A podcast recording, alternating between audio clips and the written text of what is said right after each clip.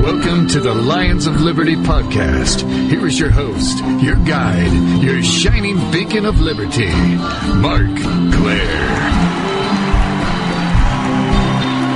Welcome once again, my little Liberty lemmings, to another episode of the Lions of Liberty podcast, the good old LOLP, where it's just you and me. Well, you and me, whoever else might be listening, and a host of great guests. Now, guys, I'm not gonna lie, I am terrible with dates, anniversaries, birthdays, any of that stuff. If you're a friend or family member or loved one of mine and you value these things, there's a decent chance that I, have missed one of those uh, in your time knowing me. Uh, you know, I've never been big on remembering dates, remembering anniversaries, and, and all that stuff. But, you know, I, I want to publicly apologize. I want to take this moment right now on this episode, episode 55 of the Lions of Liberty podcast. I want to take a moment to apologize to everyone out there who I've missed. Uh, you know, if I've let something slip by, a birthday, Yep. anniversary, Yep. anything like that, I greatly apologize. You know, it's just not my thing. And, you know, you don't feel bad because I even let our own anniversary slip by. We're sitting here on episode 55. It's been a little over a year since I started doing this podcast. And, you know, it's been an amazing experience doing this show. It's not only given me an outlet for advancing our brand of liberty, for extending our site, lionsofliberty.com, even further. Doing the show has also given me the opportunity to speak with some great minds, some absolutely brilliant and engaging people, many of which I might not otherwise have had the chance to speak with. So I thought that here, after the first year or so of this show, I'd take a look back at some of my personal favorite moments from the first year. Now, I know what you're thinking. Uh oh, a clip show. The Lions of Liberty podcast must be jumping the shark. But I assure you, there will be no shark jumping.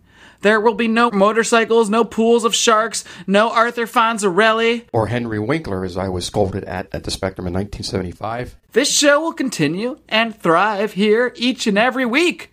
And of course, you can find the show each and every week over at lionsofliberty.com where it is posted every single Thursday. You can also find us on iTunes. You can go ahead and subscribe there. You can find us on the Stitcher radio app. If you just like to kick back and listen to some streaming radio and hear us whenever we come on, well, you can find us over at Daily Paul Radio, at Grassroots Revolution Radio, and over at LRN.FM, the Liberty Radio Network. So there are plenty of methods by which you can hear this show, the Lions of Liberty podcast.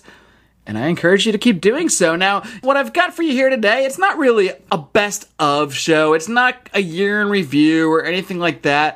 Really, my intention here is just to point out a few moments that really stood out to me on a personal level. You know, I've loved every single guest I've had on the show. I pretty much thoroughly vet my guests. I know who I'm getting on before I speak with them. So, you know, everybody I've had on is someone I think is fantastic, or else they wouldn't be on here. I've got a high bar at the LOLP. But you know, there are a few moments that just kind of have stood out to me over the course of the past year or so of doing the show that, for various reasons, I wanted to point out to you guys, give you guys a little sampler platter. You know, I know there's a lot of new listeners that have jumped aboard since, you know, since that first fateful episode where I interviewed Stephan Kinsella about intellectual property. And again, if you want to go back and check out any of these past episodes on your own, lionsofliberty.com slash podcast is the place for you because that's where we have the archive of all our past shows. Now, when I first started this show, one of the very first guys I envisioned interviewing was G. Edward Griffin, author of The Creature from Jekyll Island, perhaps the most comprehensive and engaging book ever written on the Federal Reserve System. And as soon as I envisioned having a podcast, his face, his name just popped right out there as a guy I had to find a way to get on and talk to. He's written on a plethora of subjects, but you know, Creature from Jekyll Island is the first, you know, after hearing about it from Ron Paul, after hearing about the Federal Reserve, it's the first book I really, you know, grabbed on these kind of liberty topics and just dove into. And it's just such an engaging work. It reads like a mystery novel. You learn so much. It's the size of a textbook, but I mean, it doesn't feel like a textbook when you're reading it. It really is. If you, you know, have any interest in the history of the Federal Reserve, I do recommend going back and not only listening to the full interview with G. Edward Griffin, and we'll post the links to all of these in our show notes, but I encourage you to dive into that book as well, The Creature from Jekyll Island. And, you know, it's truly an engaging and informative read on the Federal Reserve.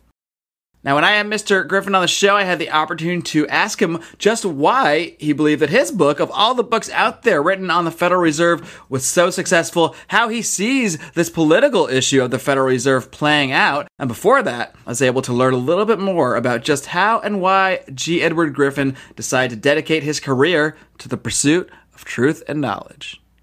Why did you decide to dedicate your life and career to the pursuit of truth and knowledge? Well, Marc, that's a that's a, hard question to answer because it, it didn't all happen at once. Like so many things in our lives, uh, things sort of creep along, and uh, you wind up in a, a destination where you never anticipated going in the first place. I started out a long, long time ago uh, wanting to become active in Hollywood productions. Can you believe that? I was trained as a young man in uh, television production and stage productions, communications, and all that kind of stuff. So I, I came out to the West Coast anticipating that that would be my career. Well, through a lot of bustles with reality, I found out that uh, there were people out in Hollywood with much greater talent than mine who were uh, washing cars and waiting table and so forth. so I, by this time I had uh, a little family to support, so I got serious and went to work in, in a real job and worked as an insurance underwriter and promotional expert and so forth. And then I, I began to read some books and attend public lectures on things relating to what was really going on in the world and became very, very concerned.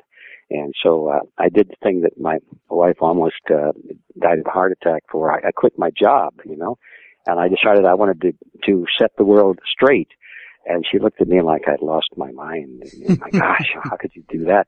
We had no idea where the next money was going to come from. But anyway, so I started to give public presentations and I started a little one tank operation producing uh, films and documentary film strips in those days we produced. And then I started to write a couple of books. And first thing you know, as the years drifted by, I had created a little company called American Media we still have it. That's what we hang our hat on in the morning when we come in. It's American Media. And so our little company publishes books and produces uh, documentary films. We produce audio recordings as well, relating to primarily to uh, important issues that have to do with geopolitics and health. So, and that's what I do. I've written a couple of books along the way. One on the United Nations, one on the Supreme Court. I never will forget that one. It was called um, the Great Prison Break, the Supreme Court leads the way. And it was all about the Warren Court and the way they made it almost impossible under the judicial system that they had been revamping to prosecute obvious criminals because of, you know, the rules had been broken in some way or another. And so I called it the, the Great Prison Break. And uh, boy, I spent a lot of time on that one, and, and it was supposed to be the engine that, that gets Earl Warren removed from the Supreme Court.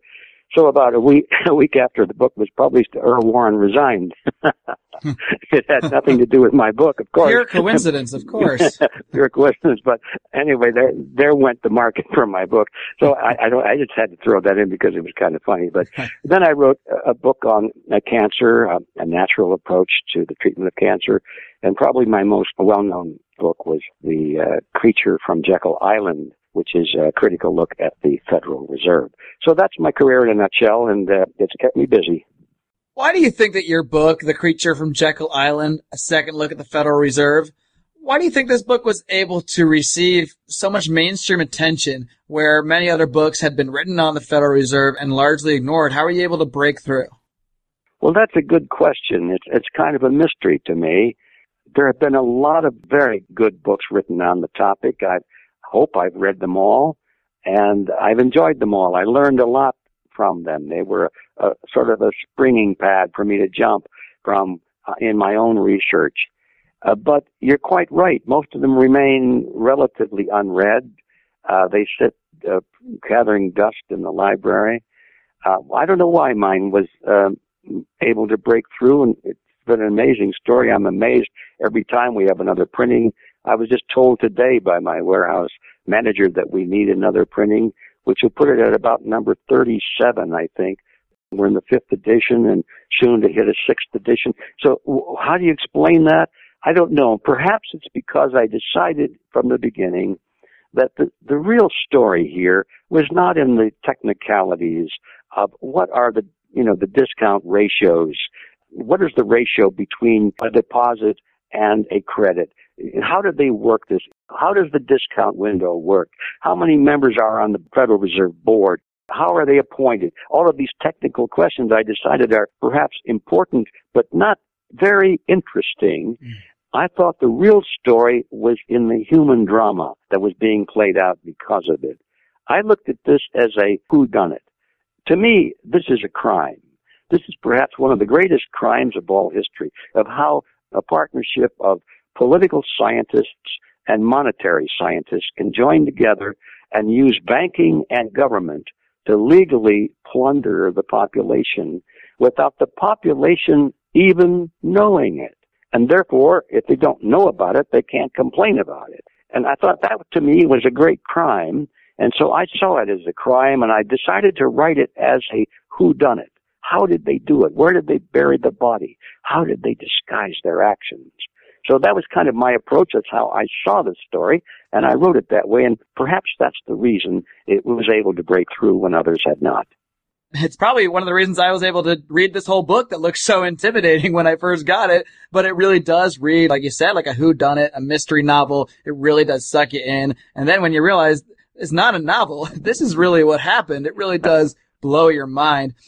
One last question, Mr. Griffin. I'm just curious, how do you see this central bank, the Federal Reserve System. How do you see this all playing out? Do you think the system is just eventually going to collapse on itself? Or do you think maybe enough people can become aware thanks to people like you, people like Ron Paul that have been talking about it so much in the public eye? Will there be maybe a political solution to ending it? What do you think? Well, I don't think that any power structure like this ever just quits. It has to be pushed. They never give up. Uh, it, it's too uh, too powerful. It's too profitable. The wine is too heady for the party goers just to voluntarily give it up. The Federal Reserve will have to be abolished. Well, what's it going to take before that happens? First of all, is it possible? Of course, it's possible. Federal Reserve was created by Congress. It can be abolished by Congress. But that means simply that um, the congressmen, what a couple hundred of them, a couple hundred men and women have to decide they don't want the Federal Reserve anymore. Is that impossible? No, it's not. But it surely is difficult because just like in the days of the creation of the Federal Reserve back in 1910, congressmen and senators know that for them, the cross swords with this institution is likely to be political suicide for them.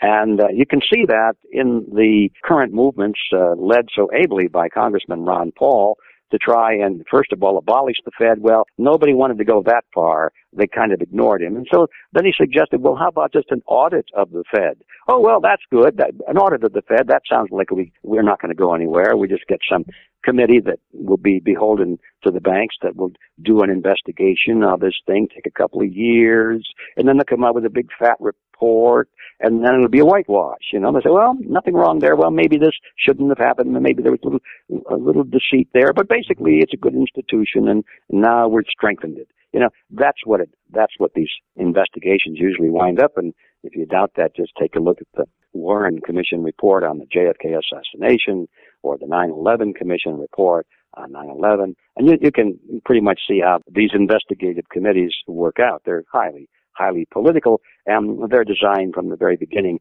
to protect those in power from any exposure of wrongdoing rather than to expose them. So anyway, that was my feeling and my view still is on uh, an audit of the Fed. But nevertheless, even though Ron Paul got a lot of support in the initial stages of an audit of the Fed, which sounded pretty harmless, when push came to shove, when it was time to actually pass the legislation, about half of those people who came on board originally said they would support the bill. In fact, more than half. They backed off at the last minute and changed their minds.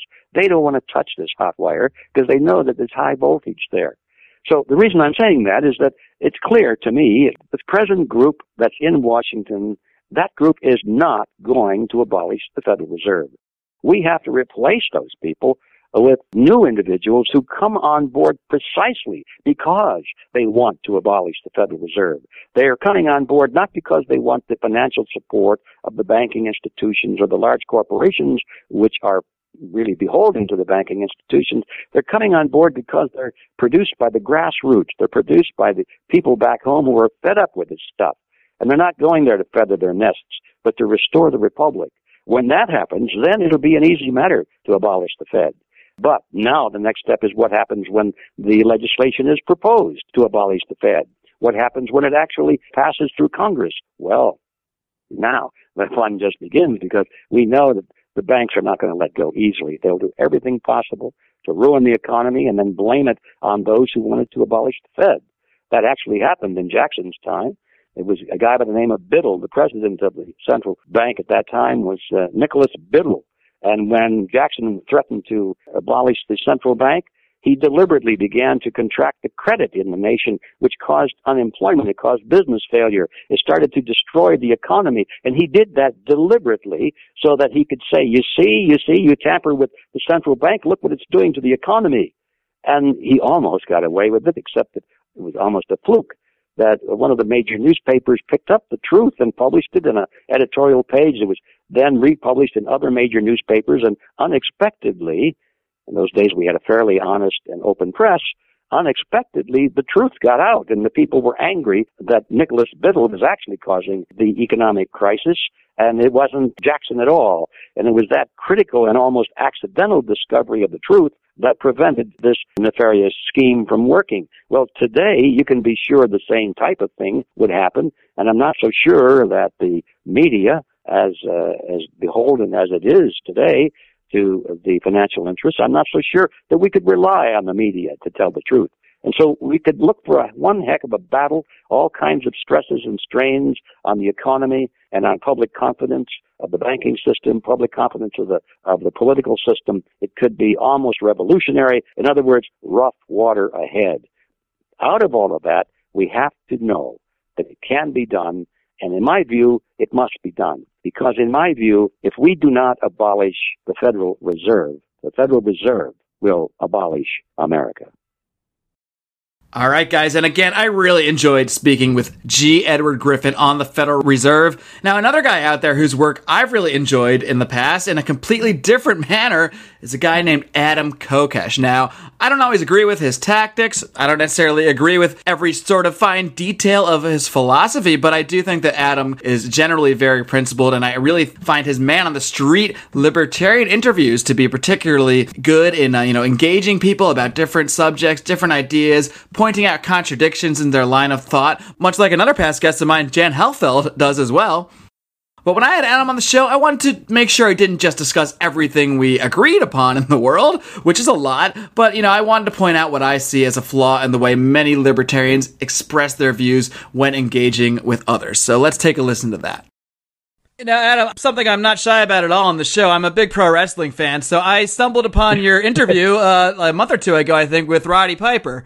And uh, yeah, yeah, that was a blast. that was a blast. it was a blast to listen to, and you know, but something I noticed in that interview, and this is just kind of some ideas I'm having. So you seem to hit a wall, and I think we've all hit this wall when trying to sort of explain libertarianism or what have you with people.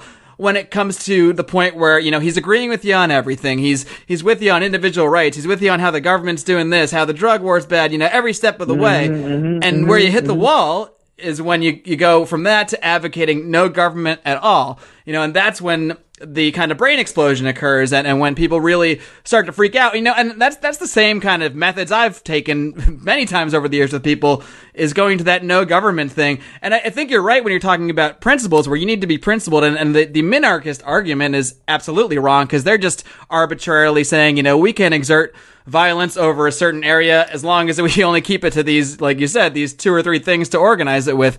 It's intellectually pathetic and weak, is what it is. To say, well, nonviolence, freedom, non-aggression principles, great, uh, except for this stuff.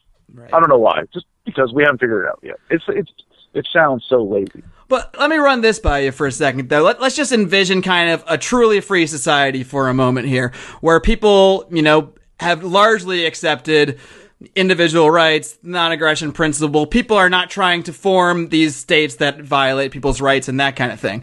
Even in that mm-hmm. society, I mean, the way I'm seeing it, people are still going to sort of congregate. You know, cities will still exist.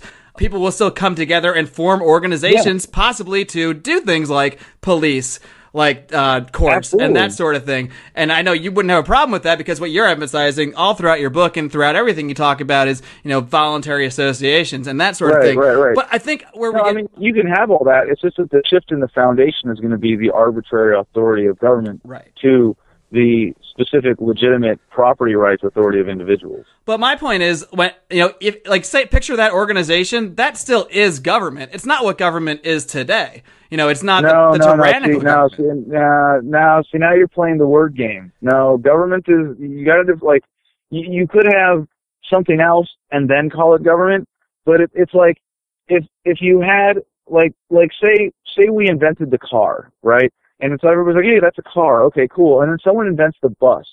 And you say, hey, check it out. This is a bus.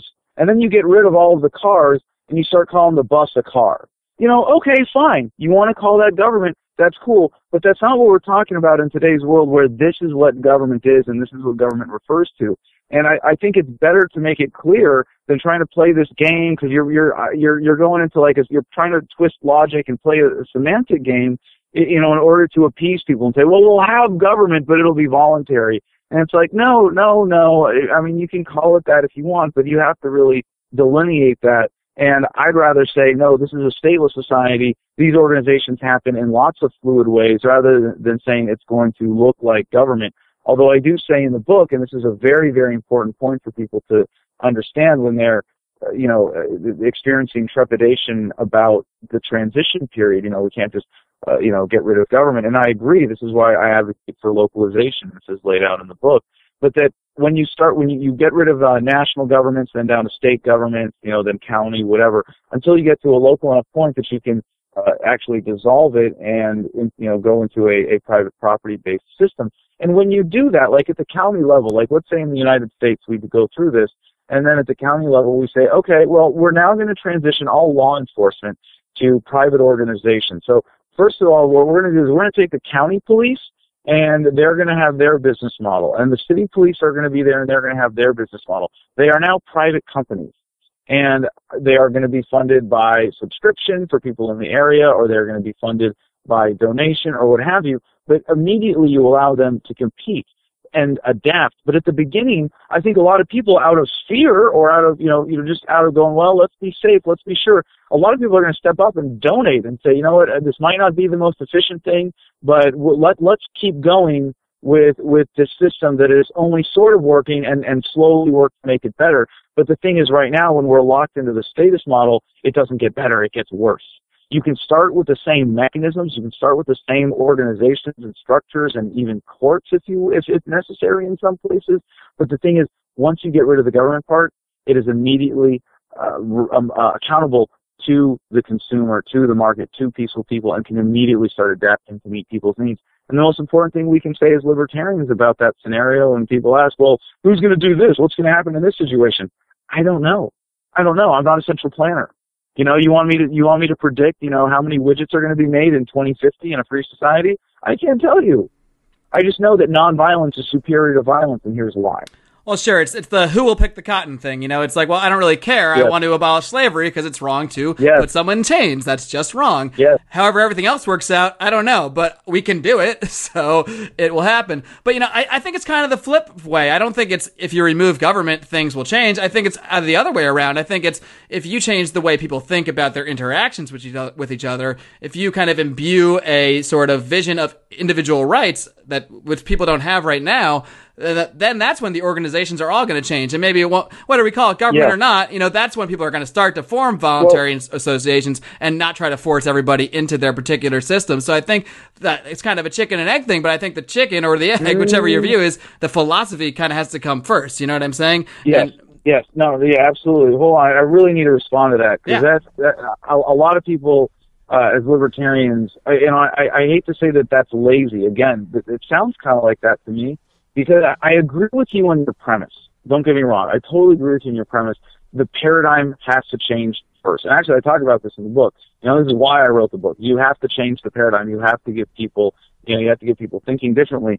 But a lot of people, I mean, people are creatures of pragmatism. Most libertarians today are, are self-selected based on their intellectual curiosity and based on their desire to have those underlying rules and to think philosophically, most human beings are creatures of pragmatism, and they need that. And a lot of libertarians say, well, we're just going to, you know, advocate for issues or for the philosophy. You know, we're not going to talk about transition. And a lot of people go, well, then how do we get from here to there? Oh, you don't have a plan? Well, screw you. Then I'm going to stay right here. And I'm not, I'm not willing to accept that as an advocate for freedom. And that's why I took the time for myself to figure out how do we get from A to B and made sure that it was part of this book. And it's going to be actually, there's going to be a whole series of books in this format that come out of it. You know, 100 pages, unobjectionable, very easy to read, free audiobooks, free everything online. And one of them is, is going to get into this, uh, you know, a lot more. One of them is going to be my presidential campaign platform for 2020 called American Freedom on how we dissolve the United States federal government in four years.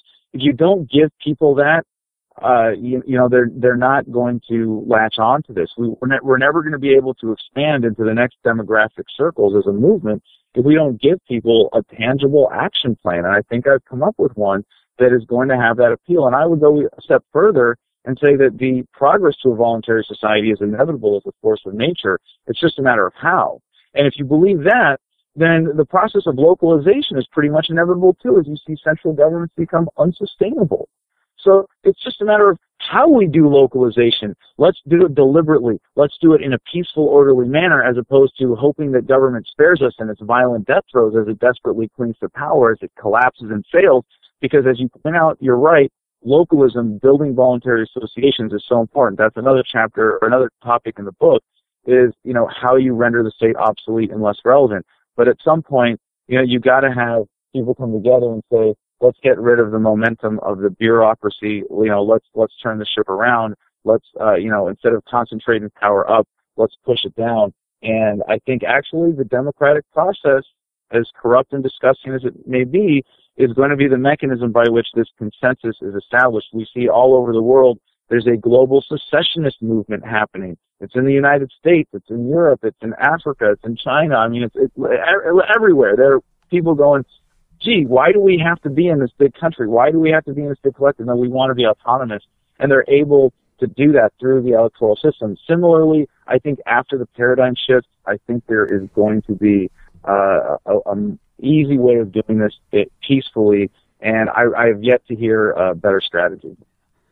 All right, guys, I hope you enjoyed my little snippet there with Adam Kokesh. Again, I highly encourage you going back and listening to the full interview at lionsofliberty.com slash podcast. Now, while I've always wanted to have certain guests on this show from the beginning, such as G. Edward Griffin, such as Adam Kokesh, well known names amongst libertarians. There are others which I may never have even come across if it wasn't for my work with lionsofliberty.com, my producing of this podcast. And one of those guests is a guy named Shane Whistler, who's been on the show twice. He's actually on our second episode, way back in episode two, and then recently back in episode 43. And he's written several books, including Reason and Liberty, and For Individual Rights, both of which I highly recommend. He really takes a philosophical look at the ideas of liberty and I think is, you know, probably one of the most rigorously principled folks I've encountered here in my little pursuit of the ideas of liberty myself. Now, Shane expresses many views which on the surface many hardcore libertarians, especially many who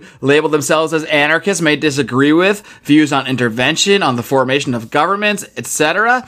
But you know, when we really break it down, I think many of those dissenting voices will find they actually agree with Shane once they take the time to listen to exactly where he's coming from. And you know, it's more than we can get through in a single podcast or even a snippet of a podcast, so I do highly encourage you once again to check out his works as well. But you know, in our latest podcast, we discussed Shane's essay against anarchism, and I asked him to describe a little bit about how some of his views go against the typical libertarian lines on things. So let's take a listen to Shane Whistler. You kind of got into some stuff there that I know is going to get some more libertarian panties in a bunch, uh, talking about non-intervention and, you know, how you're not necessarily opposed to that concept. So, and I think this is kind of the, the national sovereignty thing or the states' rights thing where people will say you can't go and invade states just because they want to keep slavery or you can't go and invade another country just because there are human rights violations there. So it's one of the objections I know you hear a lot is that it's illegitimate to just enforce natural law everywhere because people aren't necessarily consenting to the jurisdiction in that situation. So can you explain why that's a fallacy? Yeah, this this one causes a lot of heartburn, but I get confused as to why it's so problematic. So I don't know if I can explain it you know, so so people will agree, but I'll try to. To pick a small example, if there's a, a woman next door and somebody you see somebody break into her house and she's being raped, you know, can you break into her house and violate her property rights, so to speak, and go in there and save her, even though she doesn't know you're entering? You have to ask her permission to come save her? In any case, it's the fact that her rights are being violated is giving you a license to go protect her. And you can form an institution that says, hey, if somebody's rights are being violated, we will go punish the aggressors or the rights violators and um, protect them and to me that's kind of a it's elementary it's an elementary fact and i'm not i actually don't know what you, how you can argue against it although i i don't retain the weird arguments. You'd probably have to give me an argument against it. So i, I really don't know how, what to say. It's kind of it's just bizarre that somebody would say oh these people are being burned uh, stoned to death and all these things and you don't have a right to go protect them. Maybe what they'll say is that well i didn't want to fund that. That's not what my government you know the United States government is not their it's not their prerogative because they're taxing me to go do this, and so I don't want to pay for this, etc., etc. Well, in that case, the problem is that you're being taxed without your consent, and so uh, I would say fix that problem. I would focus on the problem, which is that you're being taxed without your consent. But there's no problem if, like, the majority of Americans wants to stop stoning in some foreign country. There's no problem in principle with them going and stopping it there's a problem if they tax you to go do it and you don't want to participate. That's the problem. So focus on the real problem. Right. It's, it's really the difference between differentiating our current situation where, you know, a lot of the objections to intervention in other countries it really ultimately does come down to the situation where they, you know, I think a lot of people will see that yes, we have a, a, lot of evidence that the U.S. government is not very consistent in their support for individual rights. They certainly, you know, they launch a war on drugs at home. They spy on us here at home. So we have no real reason to believe their motivations overseas. And at the same time, there's plenty of evidence that they are, are often fabricating evidence to, you know, go overseas and that they're really there for other reasons, whether it's oil or other geopolitical reasons or what have you. But that doesn't really speak to the actual principle, despite the fact that we can say our, our current government is clearly not genuine on this, you know, on the matter. It doesn't change the fact that people as a right would still have the absolute right to defend the individual rights of others, regardless of where those rights violations are occurring. So I think that's a very important distinction that you, that you continue to make. I think that this kind of highlights a problem that we have as being pro-liberty idealists and advocating a world where there's liberty. To be an idealist or to, to believe, you know, which means believe that there's a, such a thing as a right and a wrong. It's a kind of a creative leap. It's a change of perspective, and um, people have a hard time imagining, you know, outside of the context that they were, you know, raised and born in, and, and all the media, you know, and, and it requires being kind of a visionary and, and thinking, well, how should it be? And imagining all the different ways it should be. And then you try to move it to where it should be. And I think a lot of people just lack the ability to see that. So, so they, they mix the two issues together. They mix the way things are, you know, with the way it should be. And they can't see, they don't see either one of them very clearly. And so when you raise an issue like, well, I can go, you know, intervene if I'm protecting somebody's rights, they're only viewing it through the lens of the current context. But what we're trying to do is actually, you know, shift, you know, our you know humanity to the better context. So we have to look, be able to imagine that better context and talk in terms of the principles that would govern in that general context, you know, that future context, and not be kind of just, you know, stuck, you know, only seeing as far as our nose in, in the current situation. And that's a difficult issue. Definitely. I mean, in a way, it's just as silly as as decrying the concept of delivering mail just because the government currently has a monopoly on delivering mail and because they tax us coercively to create this postal system. Well, we all agree with, that the system that they're running might not be the proper way to deliver mail, but it doesn't mean that the concept of delivering mail is wrong or anything like that. You really have to separate you know, what the government is doing and how they're doing it. And there are many things the government does, including, you know, the justice system, including enforcing certain laws against theft, property, rape, and that kind of thing that are perfectly legitimate. We might think that the structure they've set up to do so is, is wrong, that it's poorly funded, that it's inefficient. There are many, many valid criticisms on that end, but the actual tasks that they're being assigned are not necessarily tasks that people shouldn't be partaking in. And I think it's a very important distinction that you make All right, and again, guys, like I said, Shane Whistler, I really have to point out, is one of the most thoroughly, you know, thoughtful and, you know, most engaging people out there. So if you have any criticisms of what you've heard him say on the show, criticisms of his work, which I highly recommend you checking out, his essay against anarchism, you know, he will engage you. You can send questions to me, Marc, M-A-R-C at lionsofliberty.com. You can also engage with him directly as well. So I highly encourage people to do that because I think, you know, advancing the conversation challenging each other's ideas is the most essential thing we can be doing in the liberty movement. Because if we can't sort out our consistent philosophy amongst ourselves, what on earth are we going to be able to sell to other people out there that are, are getting interested in this stuff? So, again, I highly recommend checking out Shane's work. Now, you know, my last snippet I want to share with you here in my little favorite moment show is a guy that I have talked to long before I ever did this podcast, long before I had a website, lionsofliberty.com, long before I was even a libertarian or even had political views at all. And of course, I'm referring to my dad, Alan Clair, who I brought on the show in honor of Father's Day. Now, and of course, I asked my dad about, of all things, myself, how my influence helped shape his views in recent years, and I got a little insight into how he saw perhaps an early podcaster developing in me even as a child. So let's take a listen. I know that there was some 20 something year old punk kid of yours that maybe started sending you a few clips maybe five or six years ago of this Ron Paul guy. You know, this guy that was a Republican, seemed right up your alley, spoke about small government, personal responsibility, all that great stuff. And I remember sending you some of these clips. Yes, yes, I'll, I'll admit this punk 20 something year old kid is in fact me. You know, I remember sending you a couple Ron Paul clips, and uh, the first time I did so, I think it was a clip from a debate where he was comparing the situation in Iraq and getting bogged down there and just kind of being involved in an endless war, comparing that to Vietnam. And I remember at the time you emailed me back saying that it's a silly analogy. Hold on to your money. Don't bother donating to this guy.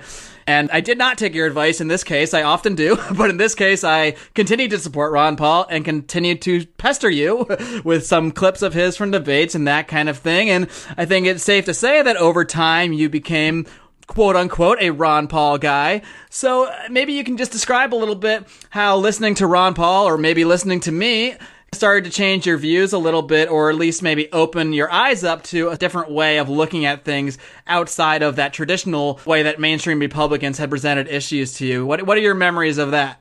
Let's go back to the beginning on this. I think that, like most parents, when a child is born, you just hope and pray that you have a healthy child, which, of course, of course we did three times then the next thing you wonder about is how can I ever get the ideas, the thoughts, the beliefs that are in my mind into the mind of this child? And we did all the usual things during your childhood. For example, you know, the Cub Scouts, the Boy Scouts, the athletics, uh, you wrestled. But one day, parents wake up, such as ourselves, and realize that not only do our children know what's in our head and probably have beliefs very similar to ours, but at some point they're way beyond. And I remember you saying to me, we had a discussion about politics, and you said, Dad, don't, don't you get it? Uh, the, these guys are really not different uh, they're the same. And that followed with a conversation where I said to you, well, gee, you have to, you ought to vote for somebody that has the possibility of getting elected if you want to impact all these things. And you felt that if you didn't vote for someone who you really wanted, and you got someone who you didn't want, then it was the same as voting for someone that you didn't want. So, more and more I've come across, and I've come over to that way of thinking, Marc. The disappointments to see the Republican Party, for example, go along with this stretching of the national debt limit. I just don't get it. I can't I can't run my house that way. I can't run a business that way.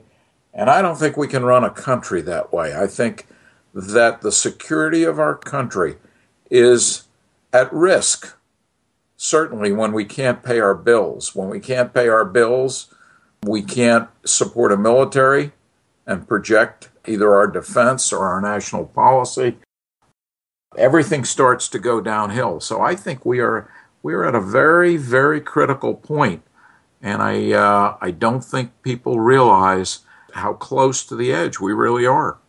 So I know I've gotten just a, a little off down the road there, but Oh, well, that's what this show's all about. You know, we don't stick to script here at the Lions of Liberty podcast. We let it run and roll with our ideas wherever they may take us. So, no apologies needed.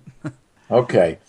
So, anyway, I can aptly say that you have been a real key in my education, and uh, I've come over to your, I've come over to your way of thinking. Let's take it back just a little bit further, because I'm kind of curious because I don't really remember necessarily a lot of the conversations I used to have with you when I was younger before I even got involved in this Ron Paul stuff. But I do vividly remember sort of, you know, you would always put on different news programs when we'd be in the car, um, Paul Harvey, that kind of stuff. So I was always aware of current events, aware of the news. But one thing I remember in our conversations, and maybe you remember this more than I do, but I remember always questioning things. I remember doing a lot of saying, well, why should this things be this way? Or why should things be that way? So do you have any recollections of any conversations we might have had 10, 15, 20 years ago that might have started you thinking, uh oh, th- this kid might be trouble. He might start doing some, doing some crazy thinking out there. Well, you, you've reminded me of that. So let me let me come back right along that road. I think that we have been uh, really gifted or privileged, your mother and I, to have some really talented children. Each of you has a unique skill, and from the time you were probably five years old, you had an interviewing and a questioning skill, which not only enabled you to ask intelligent questions and analyze the answers. But I've always thought that you had X-ray vision, in effect, in that if if you felt someone was not telling you the truth, you would ask second and third level questions, and you'd keep on going, and you wouldn't stop till you were pretty sure that, that you had truthful answers, honest answers. So uh, I've never seen anyone else or met anyone else who uh, who had that skill, and I think uh, you know you've you've got uh, you got piles of that. So I do remember that very well. The questioning was I first became aware of the questioning thing not with you, but certainly uh, you know in my military capacity. In that you know, I mean, you can go all the way back to the Germans who said that we were just following orders. But when you have a college educated officer corps. And indeed, coming out of the, the service academies, they do, as a matter of course, question when there's time to question. If they don't feel they have the right answer, they'll keep on asking questions. So we have a population, you know, the generally educated people in America will ask questions and try and get the right answers. And if they don't believe them, they'll they'll keep on going. But, uh, you know, that is a freedom that we have that not every country is privy to. A good example would be North Korea. I mean, if you're behaving uh, according to their dictums and espousing their ideas, you know, or you're behind bars. We're here you have the ability to question. And shame on some of us, on some of our population, on some of our people that don't ask questions. And there certainly is a lot to question, whether it's why do we permit people to come across the border?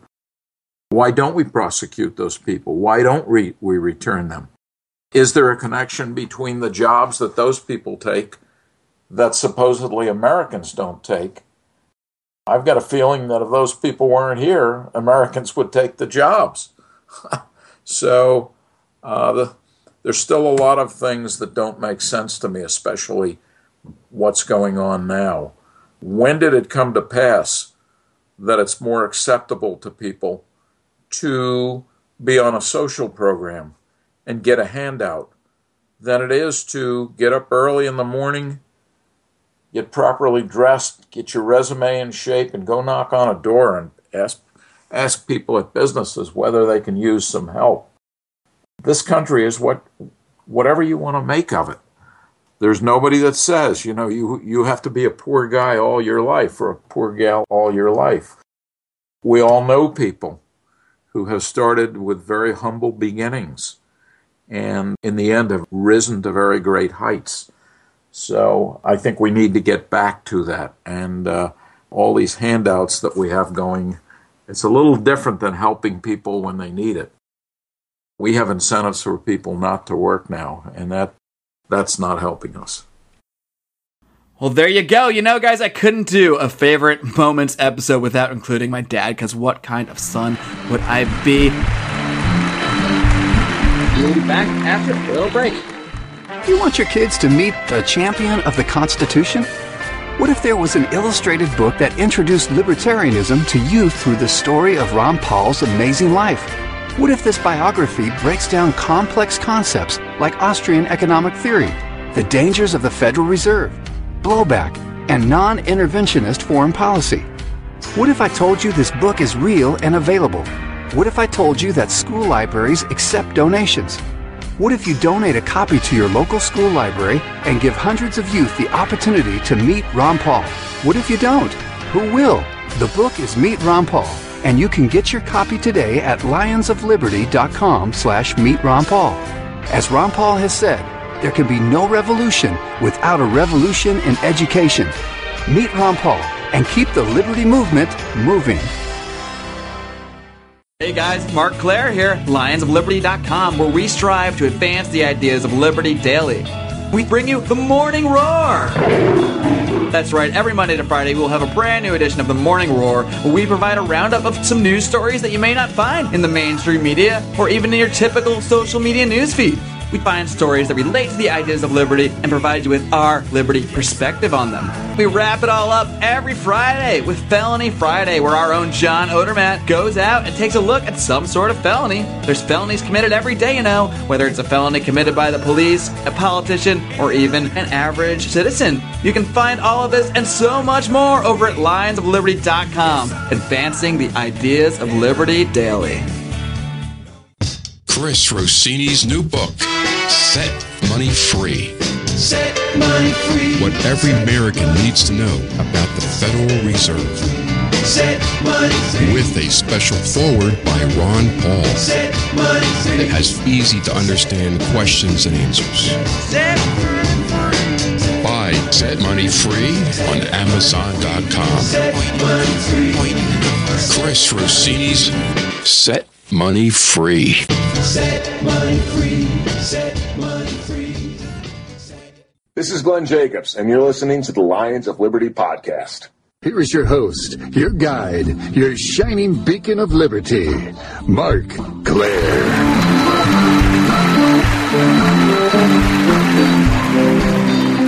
Thanks again so much, guys, for tuning into this very special episode where I just really wanted to take a few of my favorite moments and share them with you guys. And I hope it might be a great jumping on point for new listeners, people that might not have had the time to go back and listen to the hours and hours and hours of Lions of Liberty podcasts available at lionsofliberty.com slash podcast, which I highly do encourage you to check out when you find that time if you've enjoyed what you've heard here today.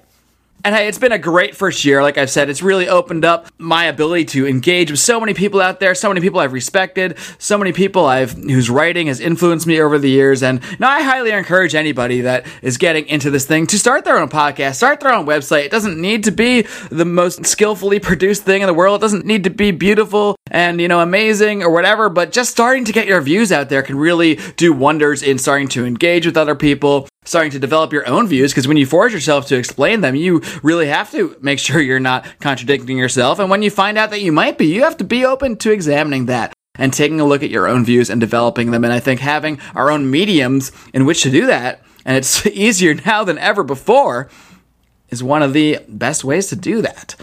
And yeah, there's a lot of people I couldn't have done this without. I, I really need to thank, including Ron Branch, the man who wrote the Lions of Liberty theme song.